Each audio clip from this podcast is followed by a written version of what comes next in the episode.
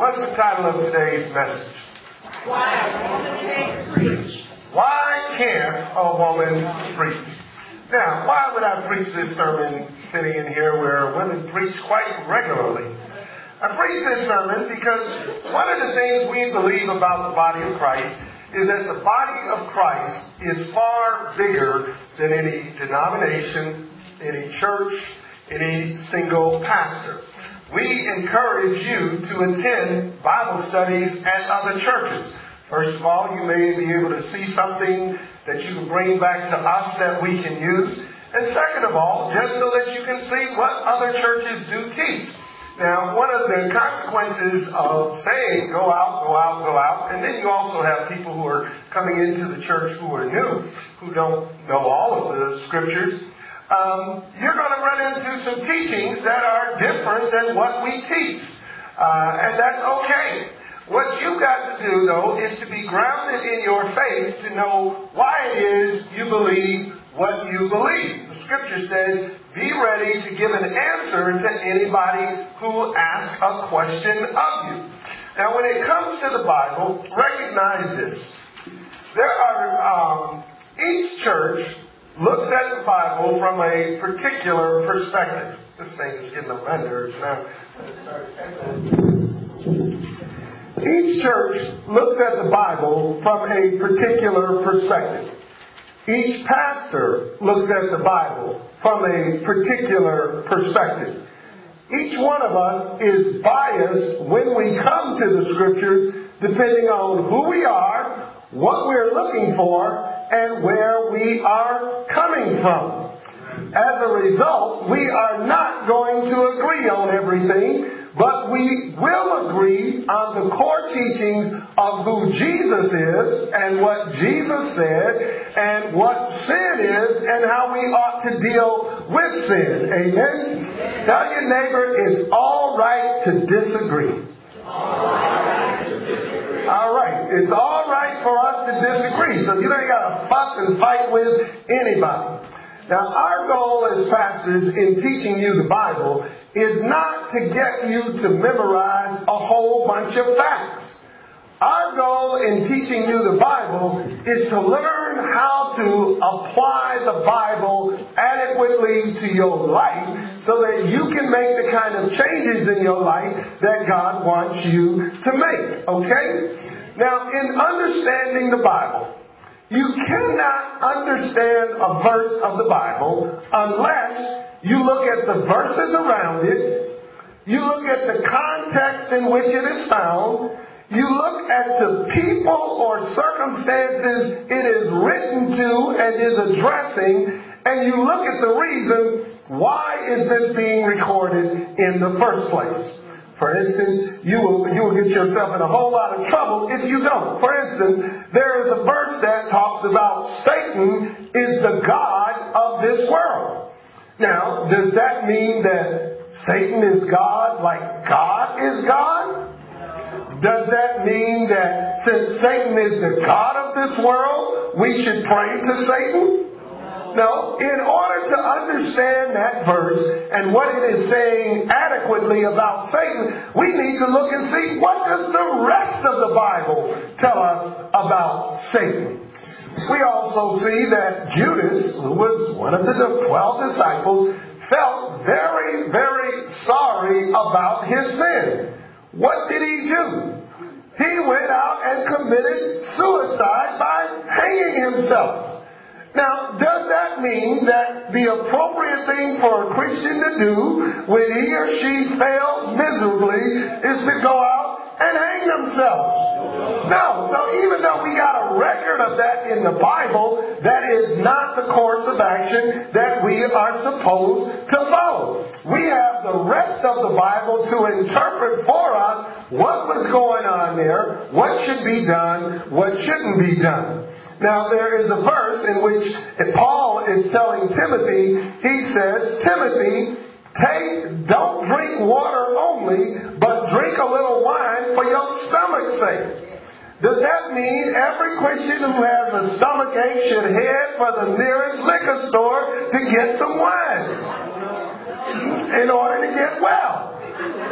No, Paul gave that message to Timothy for a specific reason. Maybe the water Timothy had been drinking was contaminated, and Paul is saying you need something to help kill whatever it is that's in your body. So there are some things that are written to a specific church or a specific individual for a specific reason. We need to look at the entire Bible. Now, there were some things that were not allowed in the Old Testament that are changed by the New Testament. The Old Testament says, do not eat these foods. The New Testament says, all of these foods are clean if offered unto God with prayer. So the New Testament has now changed what the Old Testament said. There are some things allowed in the Old Testament that are prohibited by the New Testament. In the Old Testament, you could have several different wives.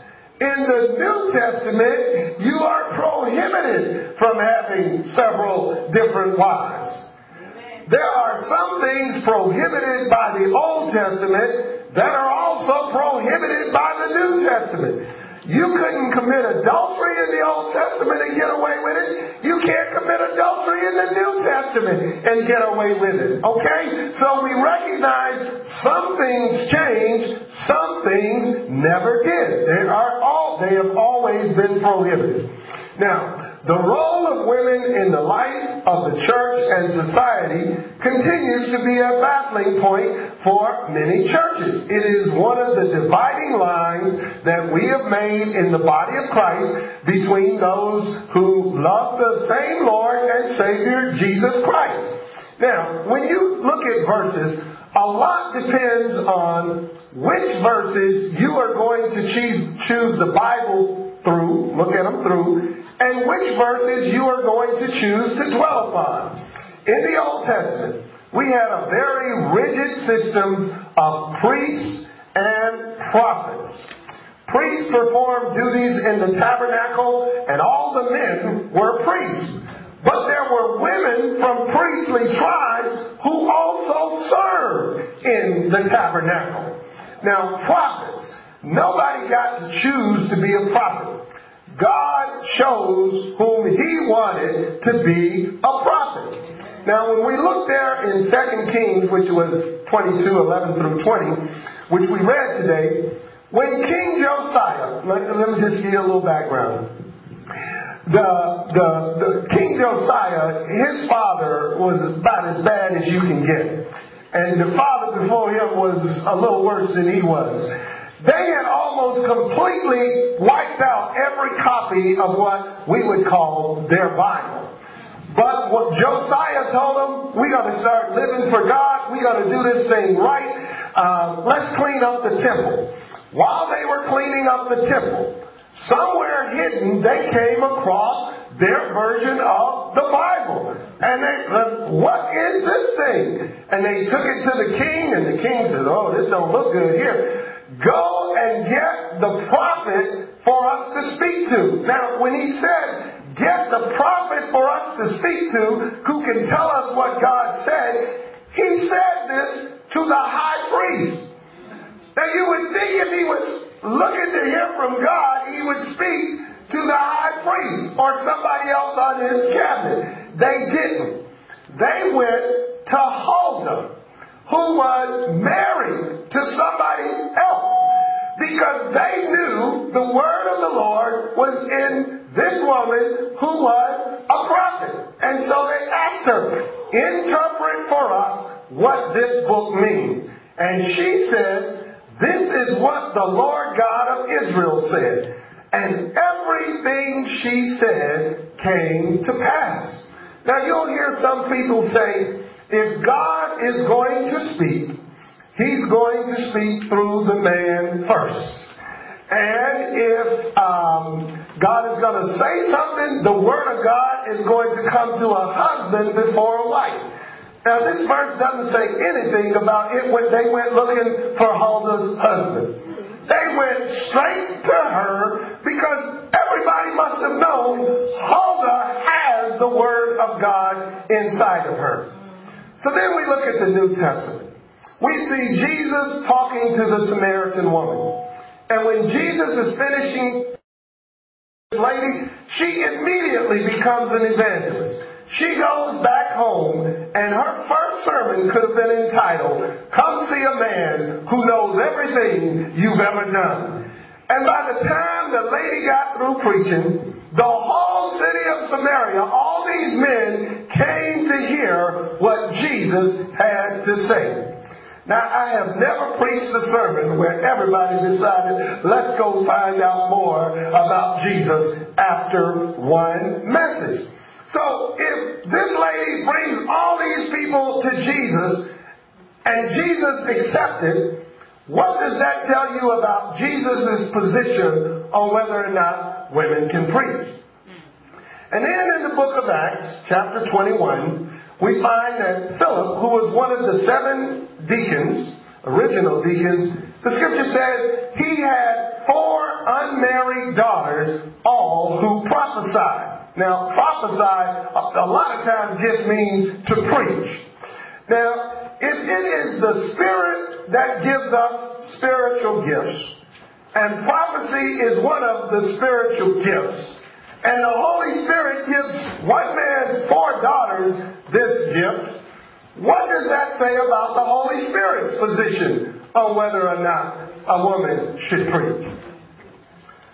Okay, now what we're going to be doing in the next few minutes is to look at the script passages of Scripture that support women's role in the full life of the church, as well as those that go against what we would think of as women being allowed full access in the church. And a lot of times the, the controversy isn't so much over the gift that is received as it is a specific office being held in the church, such as elders, deacons, um, bishops. Now, our, our study should start there in Galatians 3:26 and 29. I think you've got that verse. It says, You are all sons of God through faith in Christ Jesus. For all of you who were baptized into Christ have clothed yourselves with Christ.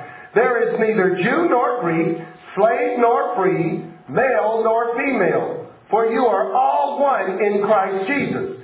If you belong to Christ, then you are Abraham's seed and heirs according to the promise. Now, let's look for a moment back at verse, the first part of that verse. When it says, You are all sons. Who is included there when he says sons? How do you know everybody is included in the word sons?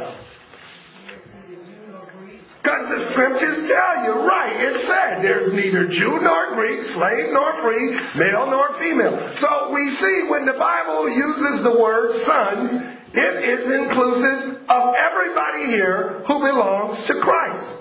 Now, it is clear that when Paul uses this word sons, he is talking about women and men. Can we all agree on that?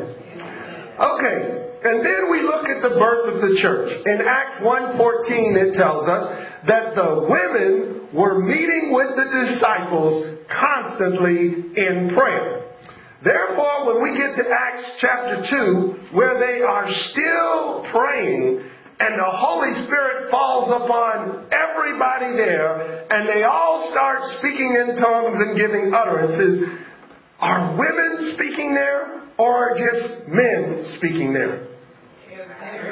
Everybody is speaking there. Now, Peter says in Acts 2 8, are not all these men who are speaking Galileans. So some people will see that part of the verse and they'll say, it says right here, are not all these men. But if you listen on to Peter's sermon, Peter goes on to say, what you are seeing is a fulfillment of God's promise that He would pour out His Spirit on both men and women, and all of them should prophesy.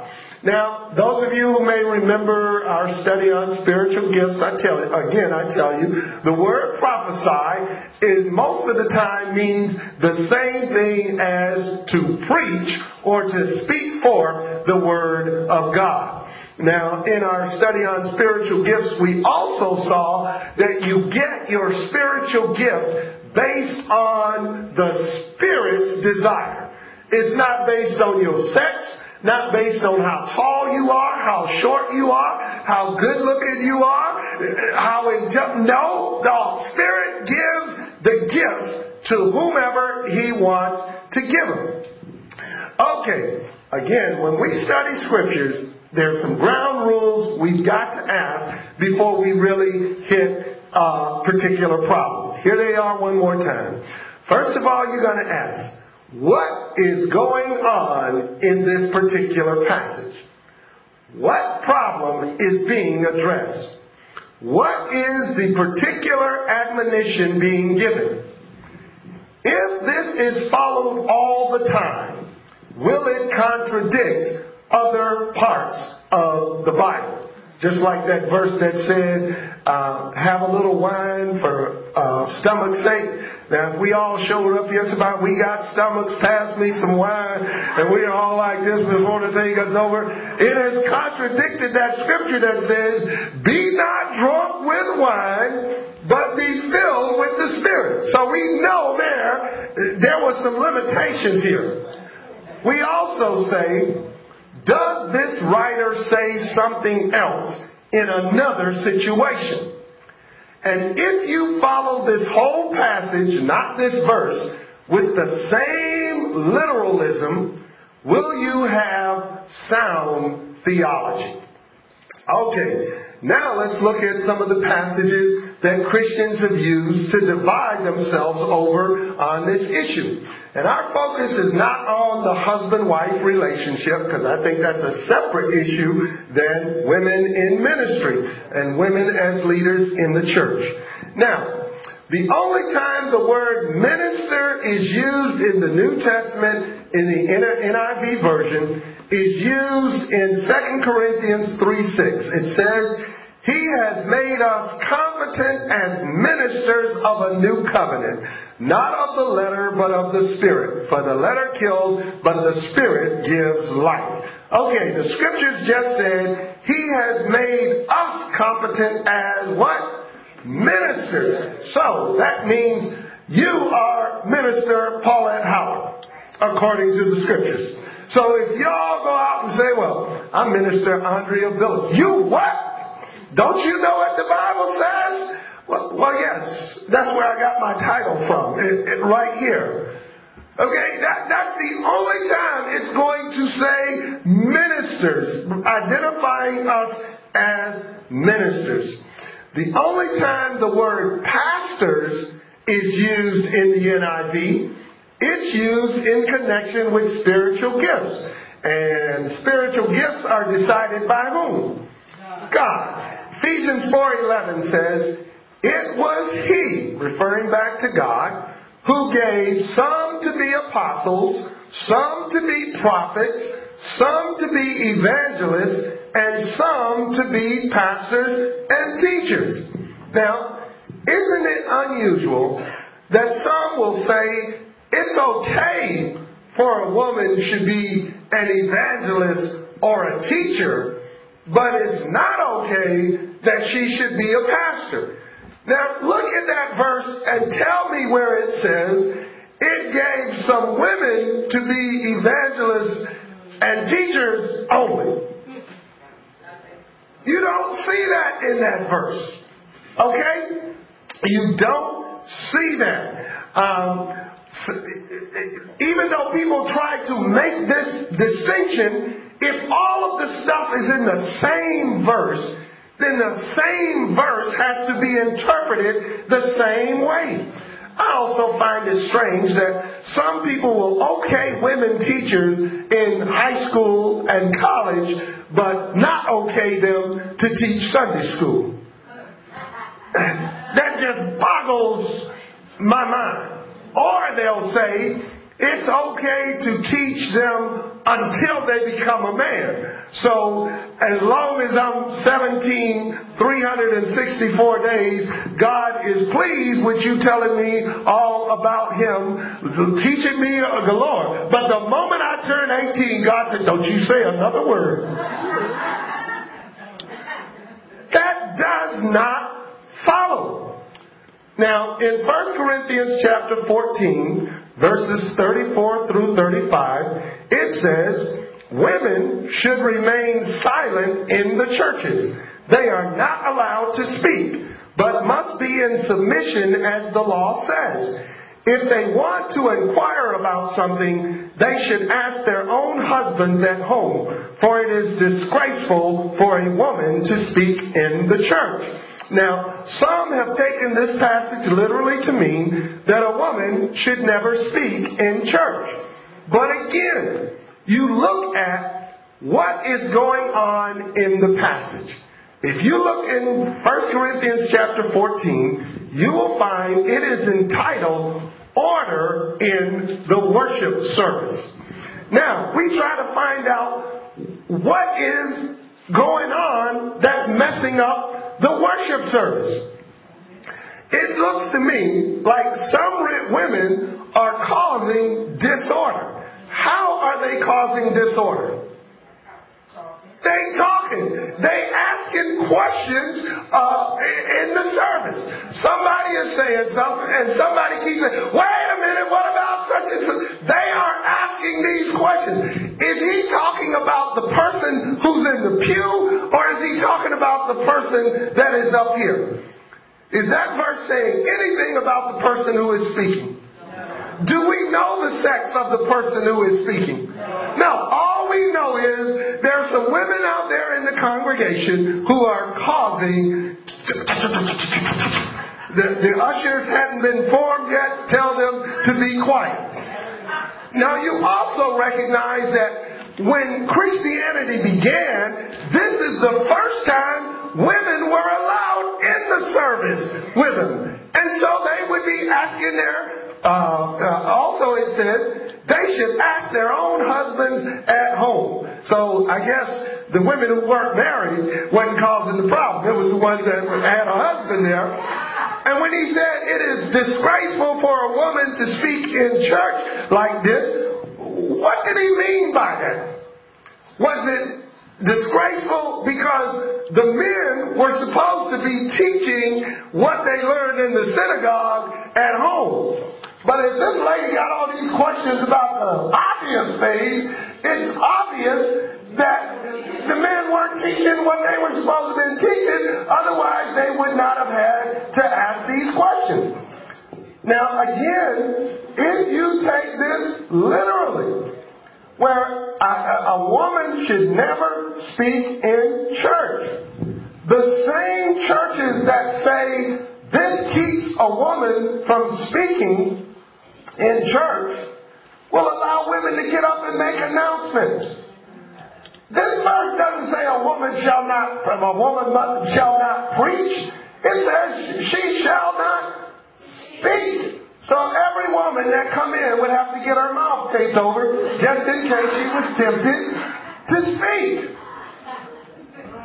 Now you also have to ask, what exactly is Paul talking about because if you keep reading that same chapter in I mean that same book, we know Paul could not have meant a woman was never to speak because he spends a whole section of a chapter saying, listen, a woman who prays or prophesies ought to have her head covered.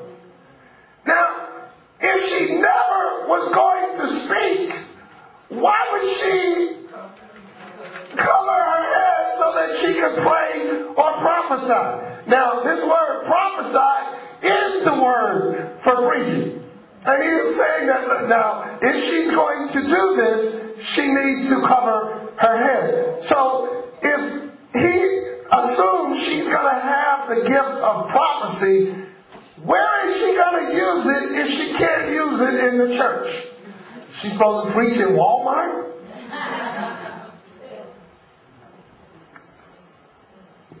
Okay, so again, we look at the whole context. Paul says the law forbids a woman to speak. You've got to ask yourself, what law is Paul talking about? Because there is no verse in the Old Testament that says a woman shall not speak. As a matter of fact, we got women speaking all the time in the Old Testament for God. So whatever law he is talking about is not a law that we as Christians would be bound by because it's not in the Old Testament anywhere. Okay. The next passage we look at is from 1 Timothy chapter 3 verses 1 through 12. It talks about the qualifications of overseers, which are elders, bishops, um, and deacons. Now, the word overseer means to have superintendence over or uh, take care of. Oversight means loving care and concern. Usually, when we think of an overseer, we think of a pastor, and uh, we usually think that there's one of them in the church. Most of our churches have one pastor. That's the American model. That's not the New Testament model. The New Testament model is there's usually three or four uh, pastors in a single church. You remember in uh, when we were talking about spiritual gifts, it says if one is speaking and the revelation comes to another, let the first one sit down and let's hear what the next one got to say. And it said, two or three of you should speak at the service. Now, can you imagine what would happen if I'm in the middle of my sermon and Peter says, uh, Pastor Rick, could you sit out? Uh, word just came to me. that would not go over too well. But that's what would happen in the New Testament. And the first person was expected to sit out, and everybody would listen to what the second person um, said. Now, we saw in the very beginning that you can have the word sons and it means men and women. Now, this passage here, it starts out saying, Here is a trustworthy saying. If anyone sets his heart on being an overseer, he desires a noble task. Now, the overseer must be above reproach, the husband of one wife, temperate, self-controlled, respectable, hospitable, able to teach. Now, this passage of Scripture is usually taken to mean that women are excluded because Paul uses male terminology of the word he. But Paul specifically said in the Greek, if anyone if he wanted to have used the word man, he could have said, if any man, but he doesn't. In the Greek it says, if anyone. Now, some people will say, well, no, no, no, you, I don't want to hear nothing about no Greek. I just want to see what's right here. Okay, let's look and see what's right there. If you take this verse literally that says, an overseer must be the husband of one wife. Is he saying every pastor, overseer must be married? Because you can only be an overseer if you only got one wife. Is he saying that an overseer cannot be, cannot, a person cannot be an overseer if he has been divorced and remarried? Is he saying that an overseer cannot have two wives at the same time? is he saying that an overseer must be a man? Now, all of us are going to read this verse and we're going to say, now, uh, which one of these things makes sense here? I don't think anybody want to exclude all single people from being bishops, elders, uh, whatever, because this said he must uh, be the husband of but one wife. When Paul said, if a man will not work, do not let him eat. That's good, Jerry said. well, if a woman refuses to work, should she? I think we both know the answer to that is she needs to work in too. Okay? So that is it possible when it says, an overseer must be the husband of one wife. Paul recognizes we also know an overseer must be the wife of one husband. Is an elder or deacon required to have children? Since it specifically states a person must know how to manage his own family if he is to manage the church. So do we say, you got any kids? No, you ain't ready to be an elder or deacon. You can't manage, you haven't managed anybody yet. We know that we do not take that literally. It is saying, if you do have a family, then you ought to show that you are living what you ought to be living in your family first. Titus 3.12 says, a deacon must be the husband of but one wife and must manage his children and his household well. Again, if we take this verse literally, all single men are disqualified from being deacons. All women, all divorced, all remarried people are ever, forever barred from holding the office of deacon. Which means we're going to have the same five deacons till Jesus comes. We know again that's not Paul's intention. Now, the word deacon comes from the Greek word diakonos. Now, here we know that we know that Paul didn't mean only a man can be a deacon because in Romans 16:1 Paul identifies a woman who is a deacon. Her name is Phoebe. But let me tell you how economics affects Bible translation. If you read in the English, in the NIV, it says Phoebe, a servant of the church in Cenchreae. Because the word deacon can also be translated servant. So if the word says Phoebe, who is a deaconess, a deacon. Why do you think they did not put the word deacon in there? Because a lot of Bible believing churches are opposed to women's ordination.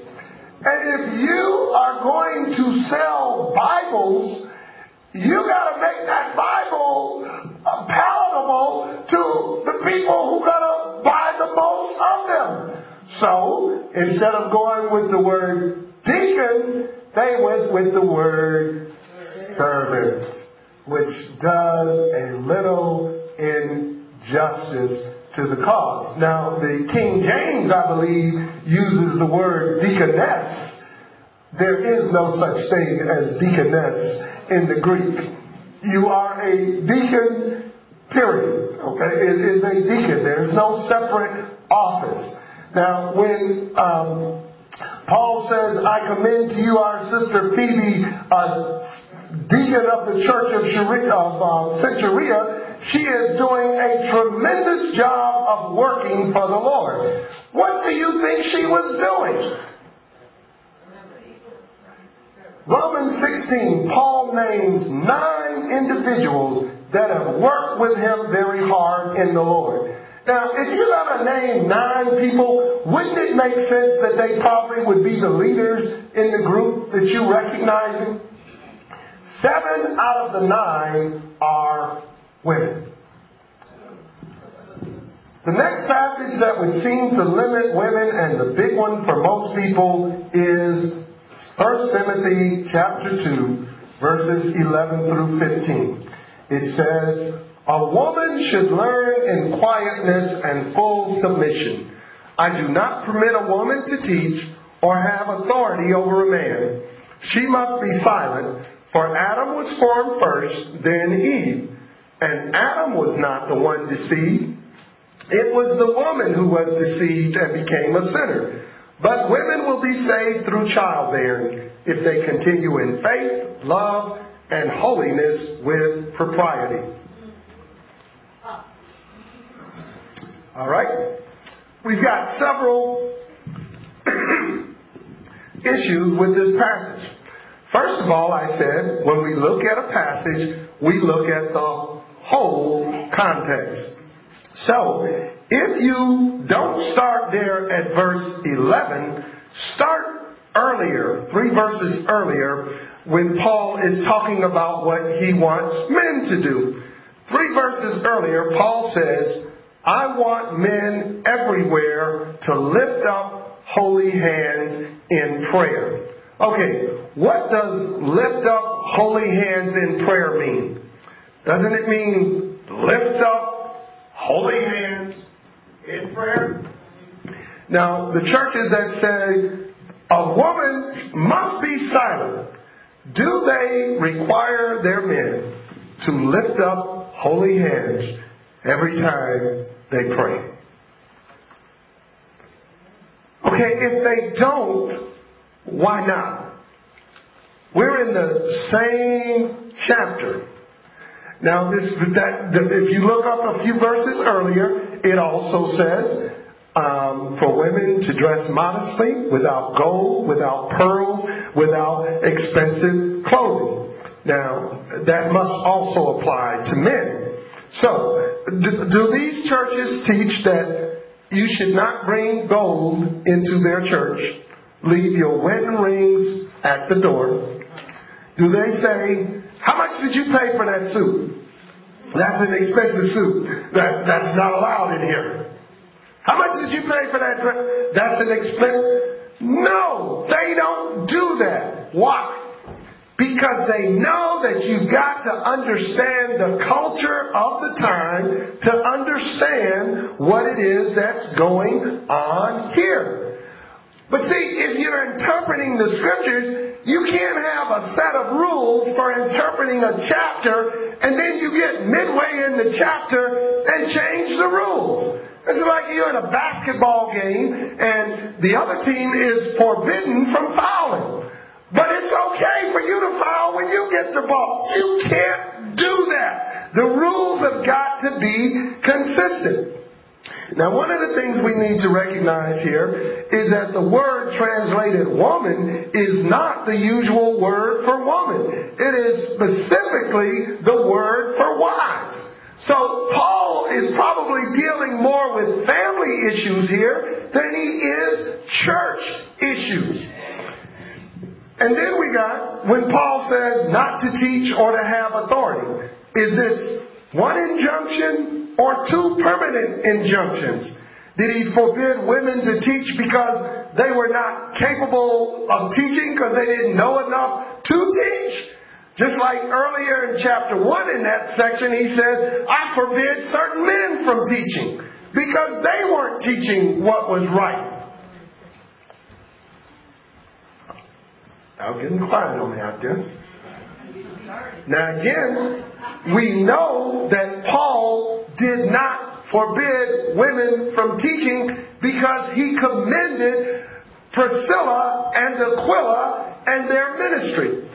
Priscilla and Aquila were a husband-wife team. They were the ones that took Apollos. Apollos was a great preacher, knew the Old Testament, but he didn't know Jesus. They were the one that taught him the truth about Christ and sent him on his way. Um, Priscilla and Aquila, they go throughout the Gentiles, teaching them the gospel. Priscilla, she had an active ministry because she is mentioned with her husband, as, and they're always doing ministry together. Now, all women didn't do that because Peter's wife went everywhere with him, but you can't find anywhere where Peter's wife did anything in terms of a outgoing ministry, which means sometimes that's going to be the case and sometimes it's not going to be the case. Her gifts obviously were in a different area. Now, when Phoebe went to Rome from Cenchreae, and she was a great help to many people. From Rome to Cenchreae is 600 miles. Now, do you think she went all that distance just to be silent in church and bake cookies? I don't think so. I think there was somebody else who could have did that. And when Paul says he doesn't have a, allow a woman to have authority over a man, okay, we can deal with that because we know that that's Paul's position in the husband-wife relationship. Now, here's the argument that I really don't understand. People put emphasis on this verse, and I've heard a guy preach. It was Eve that was deceived, not Adam. And that's why a man has to be the one to speak. Now, now, help me to understand this. Eve was under a cloudy mind when she decided to disobey. Adam has got all his faculties and he says, I choose to disobey. How is he more holy than she is? At least she can say, I was deceived. All he can say, I did it because I wanted to do it and I'll do it again if I have to.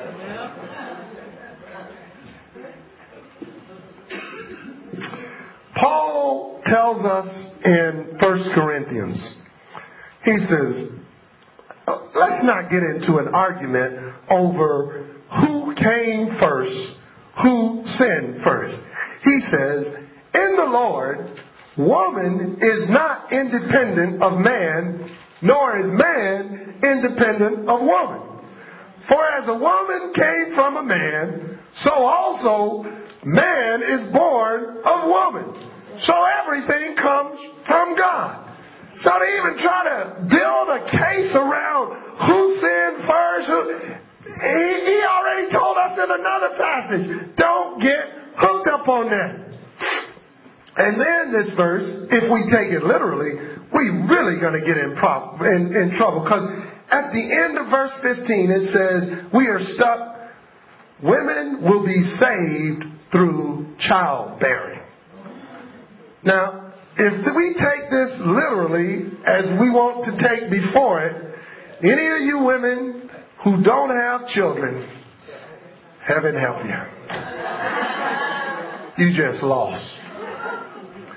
So the scripture then would be saying every woman needs to get married so that she can have children in order to be saved. And what do we say? That does not make sense. We are not saved based on the role we play with our sex. We are not saved based on the things we do. We are saved based on our faith in Jesus Christ alone. So if you ask me, what exactly did he mean by that verse? I will tell you I will tell you as soon as I meet Paul in heaven and ask, Paul, enlighten me. What exactly did you mean?